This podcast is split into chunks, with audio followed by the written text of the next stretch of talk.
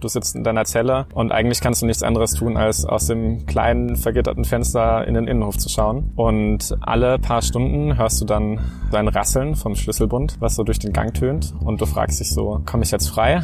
Wir haben eigentlich gesehen, als Bewegung sind wir unräumbar. Die Sozialdemokratie will eigentlich Politik für ArbeiterInnen machen, macht hier aber Politik für die wenigen Menschen, die in Wien ein Auto besitzen. Fast fünf Monate lebte er im Protestcamp in der Wiener Donaustadt. Räumung und Festnahme hat er mitbekommen. Vienna AT hat mit dem Aktivisten und Protestcamp-Bewohner Alexander Weidenauer von System Change, not Climate Change gesprochen. Wir haben schon einmal geredet, da sind wir noch im Camp bei der Hausfeldstraße gesessen. Jetzt ist es fast drei Wochen später und wir sitzen hier im Camp an der Anfangsgasse. Warst du bei der Räumung dabei von dem Camp in der Hausfeldstraße? Ja, ich war bei der Räumung dabei und ich bin auch einer von den ungefähr 50 AktivistInnen, die von der Polizei dafür in Gewahrsam genommen wurden, dass wir friedlich mit unseren Körpern uns dem Bau der Stadtautobahn in den Weg gestellt haben. Wir haben versucht, den Bau der Stadtautobahn zu verhindern, zu verhindern, dass die Stadt Wien an dem Tag zahlreiche Bäume fällen lässt und zu verhindern, dass sie weiter ihren Betonkurs fährt und uns mit guten Argumenten eben dem in den Weg gestellt. Schon seit fünf Monaten haben wir ja den Bau der Stadtautobahn verhindert und die Bagger blockiert und dabei auch ganz viel Support irgendwie von den AnrainerInnen bekommen und immer wieder versucht auch mit der Stadt Wien in ein offenes Gespräch zu gehen über Alternativen zur Stadtautobahn. Also da haben wir uns wirklich immer wieder gesprächsbereit gezeigt und das wurde, ausge, wurde ausgeschlagen. Jetzt haben wir gesehen, wie die Stadt Wien mit Klimaschützerinnen umgeht. Nach den Skandalen der letzten Wochen hat sie jetzt eben junge Klimaschützerinnen dafür einsperren lassen, dass sie sich für eine klimagerechte Zukunft eingesetzt haben. Und das können wir auf jeden Fall nicht so stehen lassen.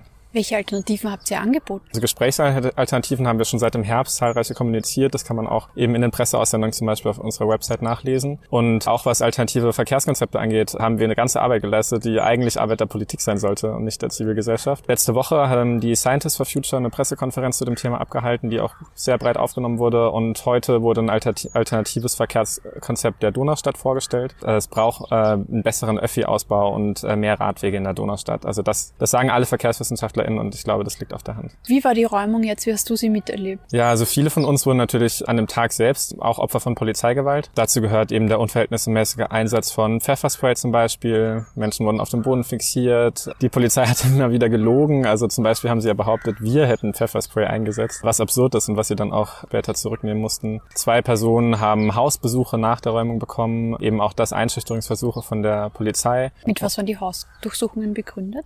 Nicht Hausdurchsuchung, sondern Haus Besuch, genau auf der Suche nach einer Person, die sie wohl, ähm, genau, die sie wohl nach wie vor suchen, die bei der Räumung dabei war. Und das Ganze aber ziemlich willkürlich und auch, auch zuerst dementiert über diese sozialen Medien, bis dann eben auch ganz klar war, so dass es passiert ist und dass sie es zugeben mussten. Und dahinter zeigt sich so dieses Muster eben, dass die Polizei einerseits die Gewalt gegenüber den Aktivistinnen verharmlost und auf der anderen Seite halt versucht, uns einzuschüchtern. Und wir werden uns aber nicht einschüchtern lassen. Es haben sich auch zwei Aktivisten in der Pyramide festgekettet, hat es geheißen, Polizei Polizeiaussendung. Stimmt das? Ja, genau. Und die haben eben auch, also einfach friedlich mit ihrem Körper saßen sie in der Pyramide, eben äh, waren da festgekettet und das hat eben den, die Räumung auch sehr herausgezögert, was ja wirklich auch gut war, weil es war wichtig, dass äh, viele Menschen sehen eben, wie der ausgestreckte Arm von Ulisima aussieht, wie eben die Bagger die Pyramide einreißen. Das sind, wird jetzt symbolisch für die Verkehrspolitik der SPÖ stehen. Wie ist deine Verhaftung vonstatten gegangen?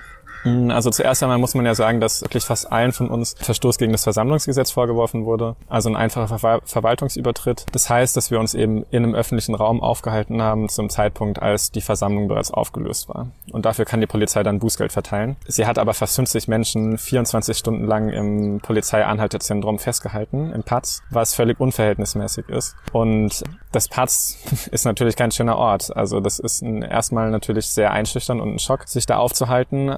Wir waren in Sammel- oder auch in Einzelzellen, ein paar von uns. Und dir werden dann alle persönlichen Gegenstände erstmal abgenommen. Du sitzt in deiner Zelle und eigentlich kannst du nichts anderes tun, als aus dem kleinen vergitterten Fenster in den Innenhof zu schauen. Und alle paar Stunden hörst du dann ein Rasseln vom Schlüsselbund, was so durch den Gang tönt. Und du fragst dich so, komme ich jetzt frei?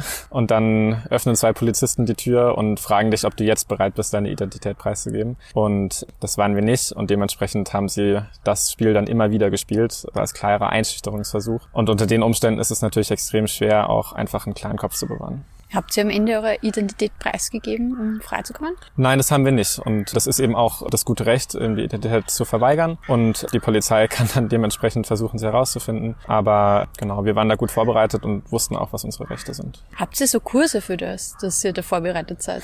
ja, also eine gewisse Vorbereitung brauchst du auf jeden Fall. Also was ja erstmal äh, das Normale ist, so ist es tut einfach gut, seine eigenen Rechte zu kennen. Also es finden immer wieder Aktionstrainings statt und bei Aktionstrainings wird zum Beispiel eben dann besprochen, verhält man sich im Fall der Räumung. Also was äh, nimmt man mit, was nimmt man nicht mit und genau, was äh, Situationen können im Patz passieren, weil das ist natürlich eine extreme Stresssituation. Die Polizei befragt dich dann und versucht irgendwie an Informationen zu kommen und so. Und genau, da ist es natürlich sehr gut zu wissen, so ich habe das Recht zum Beispiel die Rechtshilfe anzurufen, ich habe das Recht Essen zu fordern. Also auch das war zum Beispiel Thema, weil wir haben ganz wenig, paar von uns gar kein Essen bekommen an dem Abend. Also genau, da ist es natürlich wichtig zu wissen, so was unsere Rechte sind. Das heißt, ihr seid auch befragt worden. Mhm, ja, genau. Und zu was? Dass die Polizei versucht, Informationen jeder Art rauszufinden.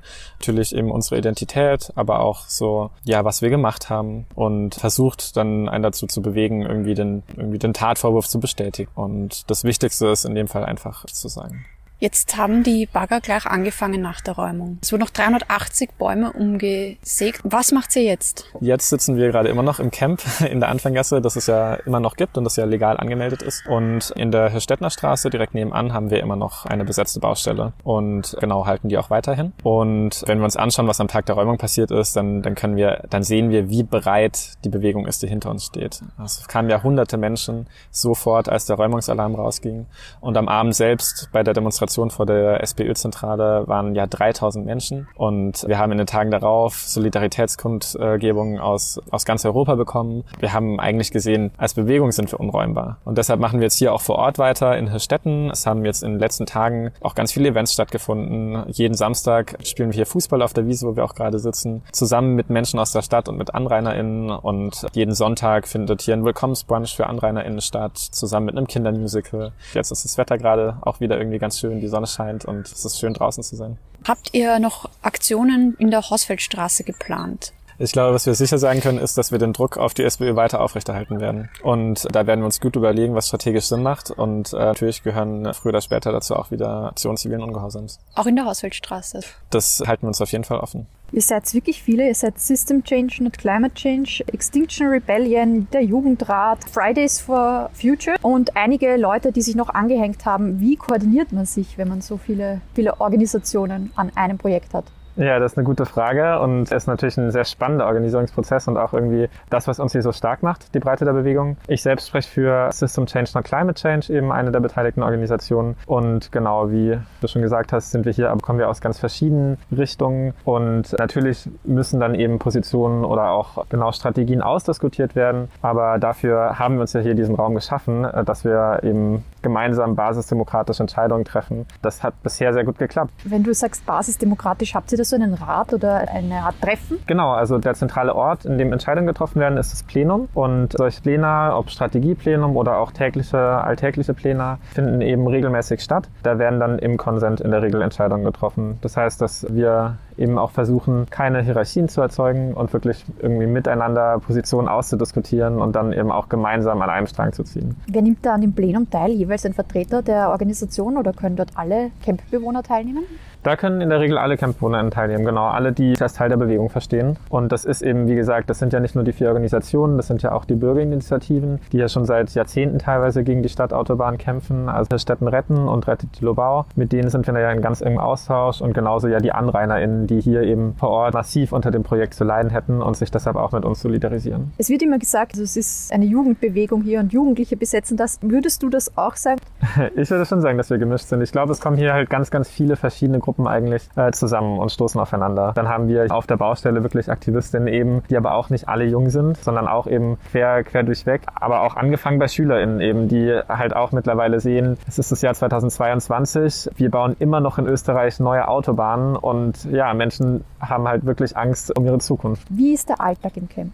Der Alltag ist immer sehr unterschiedlich. Vorneweg, langweilig wird's nie. Es gibt immer was zum Tun. Natürlich war es unser erstes Anliegen, wie wir hier angekommen sind, die Besetzung auch wirklich stabil lange halten erhalten zu können. Deshalb haben wir eben angefangen, hier dann auch winterfeste Strukturen zu schaffen. Das heißt, es gibt jeden Tag lauter bauliche, also viele bauliche Projekte und dann eben immer wieder auch Events oder Veranstaltungen. Hier jeden Sonntag findet hier immer ein Kindertheater statt. Da kommt ein Künstler und führt das Dschungelbuch auf. Wir versuchen da ganz verschiedene Gruppen anzusprechen. Da versuchen wir eben die Besetzung wirklich auch für verschiedene Menschen attraktiv zu machen. Und das, die Angebote werden wahrgenommen. Jetzt gerade ist es natürlich mit Corona ein bisschen schwierig und da müssen wir auch aufpassen. Aber an sich war schon immer eben das Interesse, wirklich die, die Besetzung so, so breit und bunt wie möglich zu gestalten. Kindertheater, das heißt, Kinder sind auch im Camp? Ja, doch, doch. Wir haben auch einige BesetzerInnen, die hier mit Kindern wohnen, auch schon seit längerer Zeit. Das klappt eigentlich auch ganz gut. Ist es warm genug jetzt gerade im Winter? Genau, hier draußen ist es gerade ein bisschen kalt und leider auch immer sehr windig. Aber mittlerweile eben haben wir auch genug Gebäude, die eben warm sind und auch die Schlafkojen, die man hier sieht, wo eben auch Menschen schlafen können. Das heißt, es ist ganz gemütlich. Wir haben Strom und WLAN. Das heißt, man kann hier auch von hier aus Uni-Veranstaltungen besuchen. Wie kommt man dazu, dass man Campbewohner wird? Ich kann es ja mal vielleicht einfach erzählen, wie es bei mir war. Mich beschäftigen schon lange Themen Klima, aber eben auch Ungerechtigkeiten. In dem Kontext eben die Klimagerechtigkeit. Die große Frage danach, wie schaffen wir es eben die, der Klimakrise auf eine gerechte Art und Weise zu begegnen, sodass eben nicht Menschen andernorts überproportional darunter zu leiden haben. Und natürlich müssen da dann eben ja, Industrienationen wie Österreich in die Verantwortung genommen werden. In Österreich konkret ist es ja so, dass der Verkehrssektor das Problemkind ist und der Klimakiller Nummer eins. Also die äh, Emissionen des Verkehrssektors sind seit 1990 um 70 Prozent gestiegen. Und in Wien sieht das Ganze noch dramatischer aus. Da ist der Ver Anteil des Verkehrs an den Emissionen liegt bei 42 Prozent. Wurde jetzt ja auch gerade wieder im Klimafahrplan so präsentiert. Das heißt, hier ist halt der wichtigste Hebel, um die Klimaziele in Österreich einzuhalten. Die Scientists for Futures haben es auch berechnet, dass mit der Stadtautobahn und mit der Lobau-Autobahn Österreich knallhart an den Klimazielen vorbeirast. Deshalb war, war für mich und eben auch für viele andere ganz klar, dass das hier, dass hier eben sich dieser globale Kampf gegen die Klimakrise in einem lokalen Kontext kristallisiert. Viele der Dynamiken, die wir, die wir eben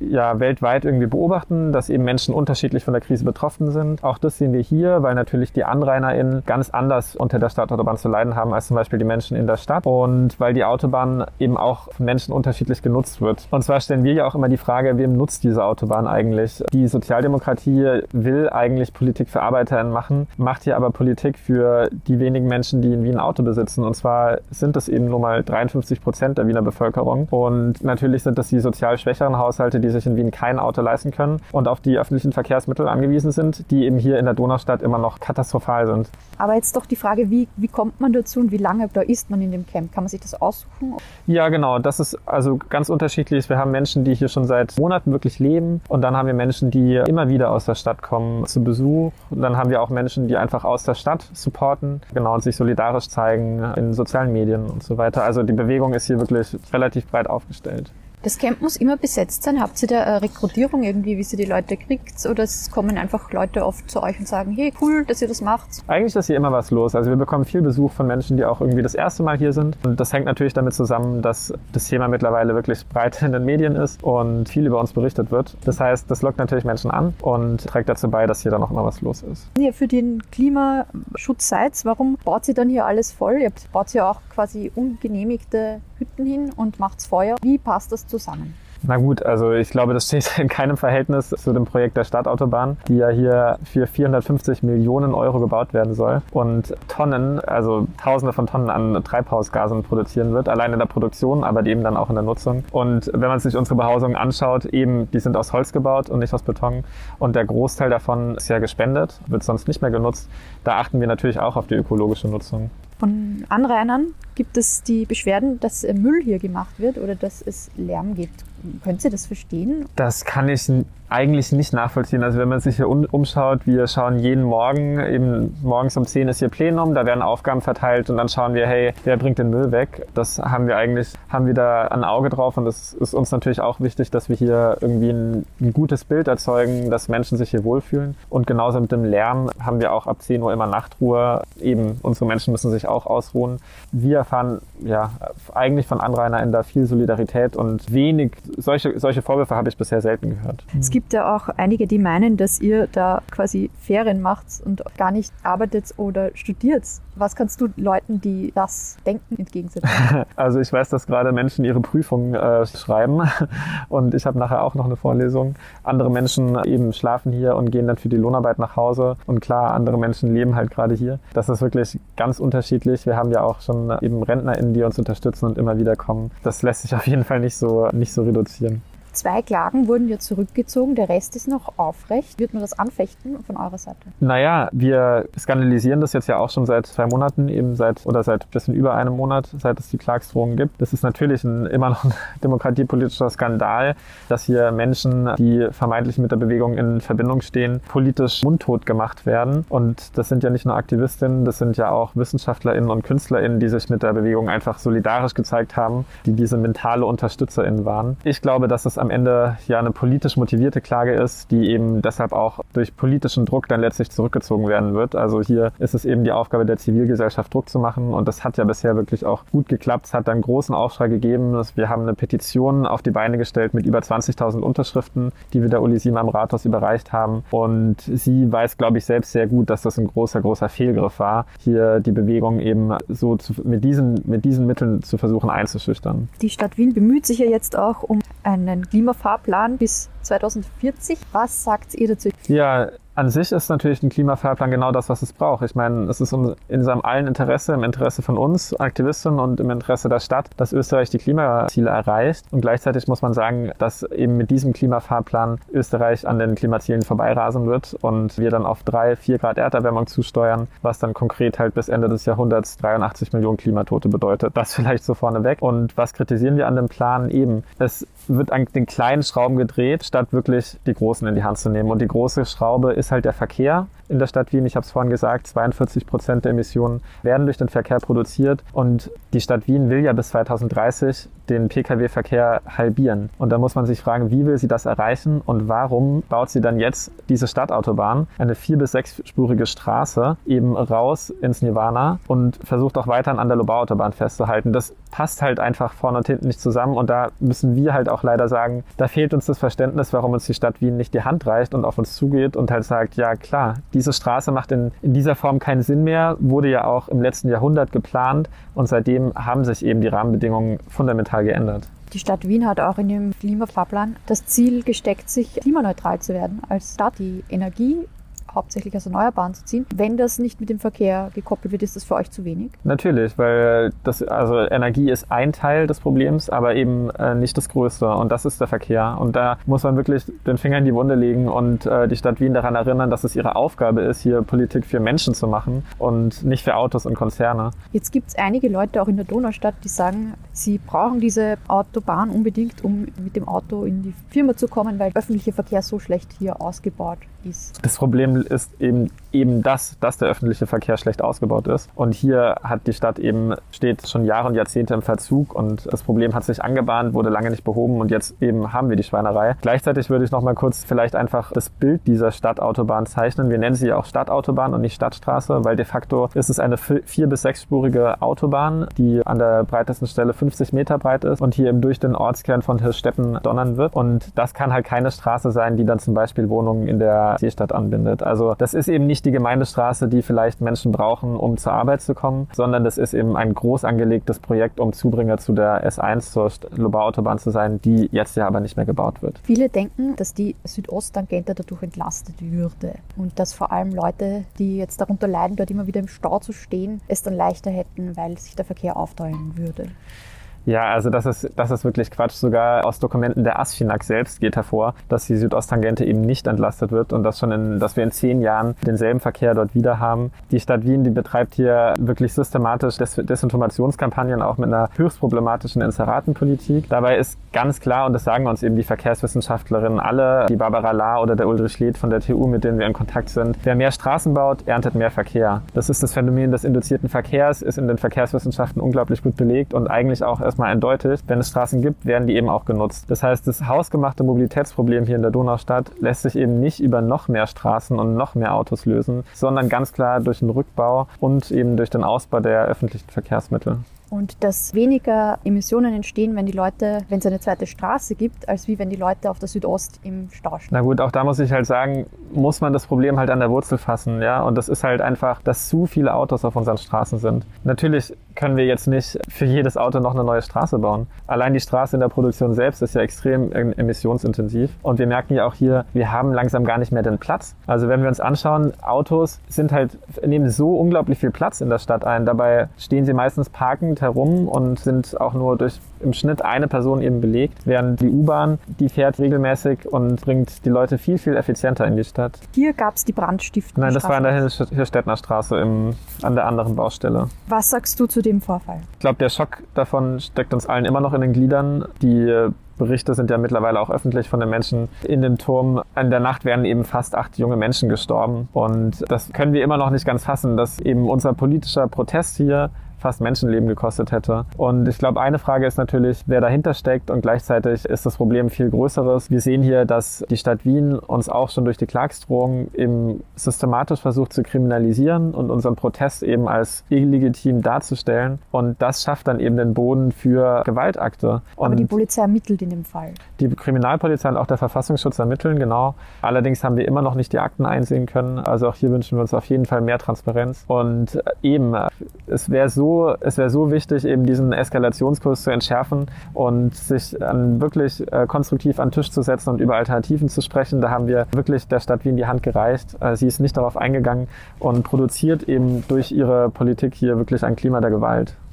Warst du selbst an dem Abend dort oder kennst du die Leute? Ich war nicht selbst dort, aber ich habe mit den Menschen gesprochen und sie haben zum Glück nicht geschlafen. Sie waren zum Glück noch im Erdgeschoss, haben, äh, waren wach und haben nur deshalb gehört, dass der Brand gelegt wurde. Das ging dann auch extrem schnell. Wenn sie geschlafen hätten, dann hätten sie es vermutlich nicht mehr rausgeschafft. Wie fühlt man sich als Aktivist in so einer Zeit, wo es eben so Brandanschläge gibt, einige Drohungen auch gegen Aktivisten? Hat man da Angst? Ja, ich glaube, einige Menschen von uns haben auf jeden Fall Angst, ja. Und ich würde sagen, wir fühlen uns auf jeden Fall auch im Stich gelassen eben von der Politik, deren Aufgabe es halt eigentlich sein sollte, die Rahmenbedingungen zu schaffen, innerhalb von deren wir hier eine sozial-ökologische Transformation einleiten können. Und dieser Aufgabe wird sie, wird sie nicht gerecht. Sie baut hier weiter Autobahnen in Zeiten der Klimakrise, die die Erderwärmung im globalen Kontext anheizt und fesselt Menschen hier weiter strukturell an das Auto. Hast du deinen Einsatz hier schon einmal bereut? Nein, ich bin unglaublich froh, dass ich hier so viel Zeit verbringe. Es gibt mir auch extrem viel. Ich glaube, es gibt uns allen extrem viel, hier zusammenzukommen und zu lernen. Und man muss ja auch sagen, wir haben als Bewegung schon unglaublich viel erreicht. Am 1. Dezember wurde die Lobautobahn abgesagt, eben das Teilprojekt, gegen das wir hier einstehen. Und das war, ist unserem Protest zu verdanken und dem Protest der Menschen, die hier schon seit Jahrzehnten gegen die Lobautobahn auf die Straßen gegangen sind. Nicht der Frau Leonore Gewessler, die das nochmal prüfen hat lassen? Wir sind ihr sehr dankbar, dass sie das getan hat, aber die Grünen an sich sind natürlich auch ein, ja, ein Produkt der Klimagerechtigkeitsbewegung. In Hainburg, genauso wie jetzt hier, genau, findet da natürlich auch ein Austausch statt und sie hat sich hier natürlich stark auf unseren Protest bezogen. Wir haben aber durch unsere Arbeit vor Ort überhaupt diese Entscheidung erst möglich gemacht. Da habt ihr Unterstützung von politischen Parteien oder Organisationen? Es gibt hier Einzelpersonen, die sich natürlich auch immer wieder einbringen. Weil an sich sind wir hier von äh, Organisationen eben aus der Klimagerechtigkeitsbewegung und stehen keiner Partei nahe. Aber ihr würdet euch politisch eher links sehen, oder? Naja, auf jeden Fall weil uns eben ökologische und soziale Politik wichtig ist. Und die wird eben von diesen Parteien natürlich sehr viel mehr getragen als von anderen. Auch wenn man sich anschaut, wie jetzt die FPÖ den Brandanschlag wie, wie sie zum Brandanschlag kommuniziert hat, äh, jetzt ein, behauptet, dass wir den selbst gelegt hätten, das ist natürlich ein Skandal und ja. Würdest du Leuten sagen, die jetzt da politisch an einem anderen Spektrum, Mitte oder Rechts sind, aber die sich auch dafür interessieren, dass die Umwelt erhalten bleibt? Ja, da finde ich es extrem wichtig, natürlich in Austausch zu treten und natürlich sollte Klimaschutz eigentlich alle Menschen interessieren. Und auch die Straße, also man sieht hier vor Ort, die Stadtstraße, die Stadtautobahn, die betrifft natürlich die Menschen in der Donaustadt, egal welche politische Partei sie wählen. Und deshalb stimmt es auch, dass wir hier von AnrainerInnen Solidarität erfahren, die vielleicht sonst nicht auf eine besetzte Baustelle gehen würden. Ist das Thema Klimaschutz etwas in den Hintergrund getreten? Ja, wenn man das natürlich mit dem Jahr 2019 vergleicht, dann kann man das schon sagen. Und gleichzeitig wird unser Protest natürlich extrem viel, über den wird extrem viel berichtet in den Medien. Und da haben wir eben auch schon viel, viel Solidarität erfahren aus verschiedenen Ecken. Trotzdem muss man sich natürlich die Frage stellen, woran kann es liegen? Wie kann es sein, dass Medien immer noch so einseitig auch über Phänomene eben wie die Klimakrise berichten? Wir sehen selbst eigentlich, ist es höchste Zeit, das Thema wirklich dem Thema größere Prominenz zu geben. Wir hatten die Waldbrände in der Rax zum Beispiel in Österreich im, im Herbst zum Zeitpunkt, wo ganz klar war, das hätte es früher nicht gegeben. Also hier, wir, wir sind mitten in der Klimakrise, wir, sind, wir haben die Folgen auch in Österreich mittlerweile zu spüren und deshalb wird es auch Zeit, dass wir darüber ordentlich und angemessen reden. Wie lange bist du bei System Change und was hat dich dorthin gebracht? Ich bin seit eineinhalb Jahren bei System Change nach Climate Change, eben hier eine Klimaorganisation in Wien. Hab mich schon, bringe mich schon länger für die Themen Klimagerechtigkeit und Kampf gegen Ungerechtigkeiten ein. Bei mir hat das so angefangen, dass ich Politik und Wirtschaftswissenschaften studiert habe und mir eben da schnell die Frage gestellt habe nach der Ursache der Klimakrise. Und das ist eben auch eine Frage, die System Change sich stellt. Und wenn man sich die Frage stellt, wie kann es sein, dass es Klimaungerechtigkeiten gibt? Warum haben Menschen unter der Krise zu leiden, die die Krise gar nicht verursacht haben? Eben sozial schwächer gestellte Schichten, aber auch Menschen in anderen Kontinenten im globalen Süden. Dann muss man sich die Frage stellen, wie unser Wirtschaftssystem aus, ausgerichtet ist. Und hier sagt eben System Change ganz klar, dass es nicht sein kann, dass eben Politik für Profite gemacht wird und nicht für menschliche Bedürfnisse. Und das zeigt sich, glaube ich, hier im Fall der Stadtautobahn auch sehr konkret. Weil du immer wieder auch sozial schwächer gestellte Leute ansprichst kann man einen Beitrag leisten, auch wenn man weniger Geld hat oder ist man dann ein schlechter Mensch, wenn man quasi das nicht kann? Nein, das ist man auf keinen Fall. Und wir geben uns da auch immer Mühe, eben keine einseitige individuelle Konsumkritik zu betreiben. Das kann es natürlich auch nicht sein, dass hier soziale und ökologische Anliegen gegeneinander ausgespielt werden. Ganz im Gegenteil, wenn wir uns anschauen, eben wer die Klimakrise verursacht, dann ist das, dann ist das eben ein, ein kleiner Teil an gut verdienenden Menschen. Also dann sind das eben die oberen zehn Prozent, die überpro überproportional die Klimakrise anheizen. Und das sieht man auch in den Bereichen Verkehr eben sehr gut. Das beste Beispiel dafür ist der Flugverkehr. Da haben wir eben ein Prozent an VielfliegerInnen, die für über die Hälfte der Emissionen der kommerziellen Luftfahrt verantwortlich sind. Eben in einer bisschen anderen Dimension sehen wir das natürlich auch im Autoverkehr. Ich habe es vorhin schon gesagt, 47 Prozent der Haushalte in Wien haben, besitzen gar kein Auto und tragen dementsprechend auch nicht zu den Emissionen des Pkw-Verkehrs bei. Das heißt, hier ist es ganz wichtig aufzuzeigen, dass die Klimakrise eben von verschiedenen Gesellschaftsgruppen unglaublich un, äh, unterschiedlich stark produziert wird. Und wir sprechen deshalb eben vor allem auch Bevölkerungsgruppen an, die sich sonst Klimaschutz eben vielleicht nicht leisten können. Die Bauarbeiten gehen schon weiter. Kann man nicht sagen, das Projekt ist gescheitert? Die Verhinderung des Projekts oder das Projekt? Die Verhinderung des Projekts. Nein, ich glaube, das kann man nicht sagen. Der Bau der Stadtautobahn soll ja drei oder vier Jahre dauern. Und die Stadt Wien kann sich dementsprechend auch auf einen Protest einstellen, der genauso lange dauern wird. Und ich glaube, dass, dass wir alle hier einen extrem langen Atem haben werden. Wir werden auch immer mehr. Es wird langsam wieder wärmer und wir können auch wieder mehr Leute hier auf dem Camp erwarten. Und uns gehen die Kräfte nicht aus. Und mal schauen, wie es mit der SPÖ aussieht.